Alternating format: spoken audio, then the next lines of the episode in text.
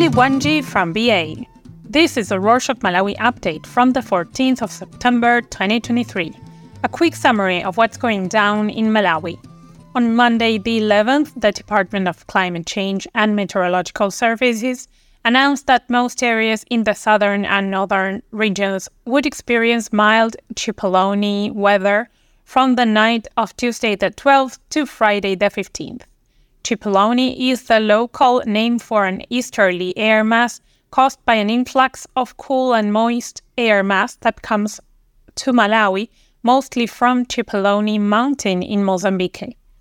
The department said that there would be cloudy, windy, and cold conditions, with occasional drizzles and fog. It also said that water bodies, including Lake Malawi, would experience southerly winds locally known as Mwera winds. They advised locals, especially asthma patients, to stay warm and away from lakes. True to their statement, Monday the 11th was particularly windy and caused infrastructural damage to some areas, such as Lunzu in rural Blantyre. Some small billboards along the Malagasy Road were knocked down. Speaking of climate induced damage, recall that Malawi is among the countries that Cyclone Freddy hit the hardest earlier this year. On Wednesday, the 13th, the United Nations announced that they would give Malawi $4 million in funding through their Central Emergency Response Fund, or CERF.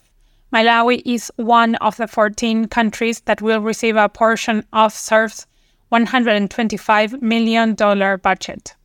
Rebecca Adda-Dontoh, the UN resident coordinator, said that in the last three years, disaster struck Malawi and it needs assistance. She said she would ask for more support at the UN General Assembly in New York. According to a government report titled 2023 Tropical Cyclone Freddy Post Disaster Needs Assessment, over $500 million worth of infrastructure was lost in the disaster, and Malawi will need around $680 million for recovery and reconstruction. Cyclone Freddy killed over 600 people and displaced over 600,000. On Wednesday, the 13th, the Malawi National Examinations Board, or MANEB, and the Ministry of Education organized a press briefing in Lilongwe to announce that students who sat for the 2023 Malawi School Certificate of Education or MSCE exams can now access the results. According to Dorothy Nampota, the MANEB executive director, over 154,000 candidates sat for the MSCE exams and over 83,000 passed. This represents a 54% pass rate, which is a 4% decline from last year's rate. The highest performing schools are Marist Private Secondary School and Tendere Secondary School in Dedza and St. Kizito in Blantyre. Most of their students passed with distinctions. On the flip side, Mbongosi Community Day Secondary School, or CDSS, in Kasungu is trending for having a 0% pass rate.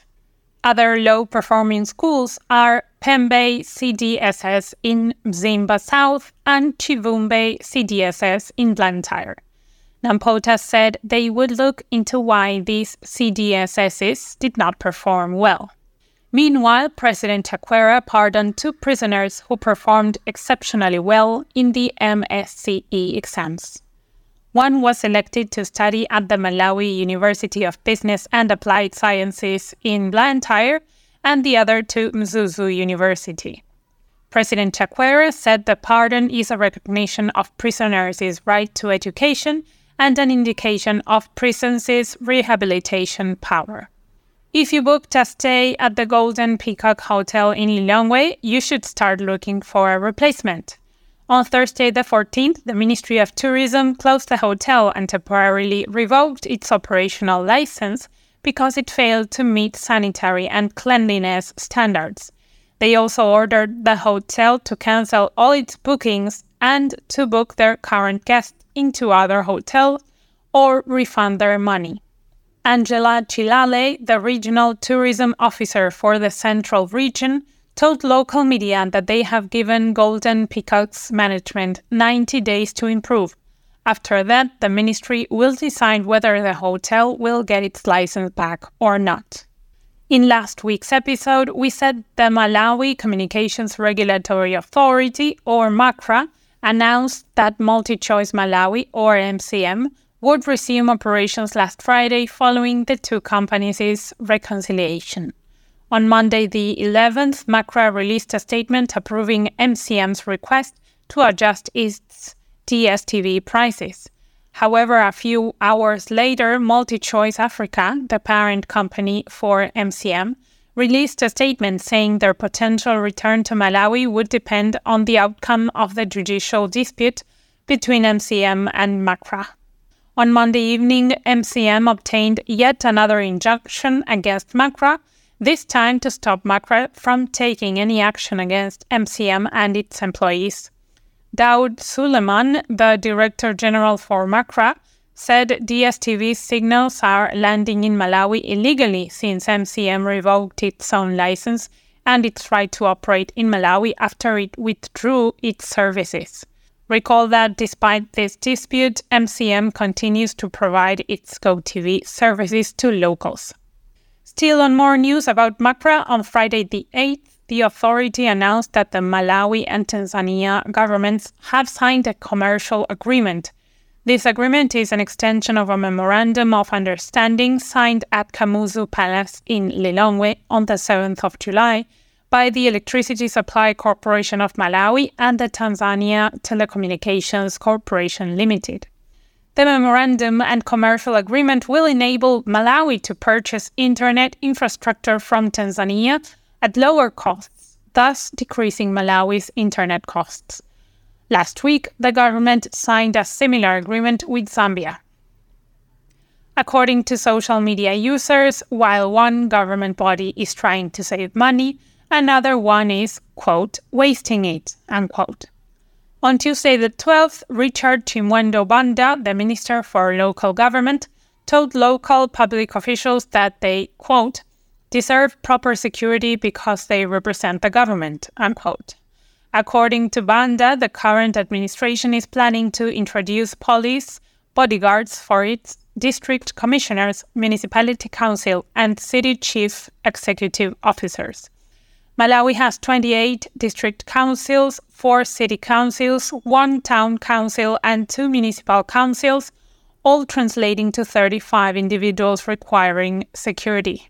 The current cost of hiring one armed police officer is 40,000 kwacha, around $40. Funny enough, local councils have gone unpaid for three months due to a lack of funds even though the government has been put into question because of how it manages its funds, the truth is that it will, quote, lose, unquote, money anyway. On Wednesday, the 13th, the Electricity Supply Corporation of Malawi, or ESCOM, announced a hike in electricity tariffs. Recall that last week, the Malawi Energy Regulatory Authority granted ESCOM permission to increase its tariffs by 50% gradually from now till 2026. According to the statement, ESCOM has raised tariffs for all its services, including postpaid and prepaid electricity supply. For instance, domestic postpaid clients will now pay a fixed charge of nearly 17,000 kwacha, or about $15, up from approximately 14,000 kwacha or nearly $13. You can see their new rates with the link in our show notes. Speaking of price increases, let's talk about fuel. According to a Business Insider Africa article published on Tuesday the 12th, the average price of gasoline turns out to be very expensive in some countries because of their economic realities. Malawi is such a country and appears as one of 10 African countries that sells fuel at significantly higher prices than the world average. Malawi sells fuel at an average of $1.65 per liter and ranks second in the top 10 countries in Africa that sell fuel at the highest prices. The Central Africa Republic ranks first and Senegal third. Malawi is 41 on the global list. Speaking of ranking, Moyenda Mutharika Knapp, the daughter of former President Peter Mutharika, has been featured in the top 100 black lawyers in the USA. The USA based National Black Lawyers Association makes the list and, according to their website, quote, selects the most successful and influential lawyers with reputations for providing excellent legal representation in their respective practice areas, unquote. The USA has over 1.3 million active lawyers, so Knapp's achievement is no small feat. And that's it for this week. Thanks for joining us. Tell people you know about us your family, your friends, your work buddies, anyone you think might be interested in our updates. Tell them to hit the subscribe button. Remember, you can always financially support us using the link in the show notes. Pitani Bwino!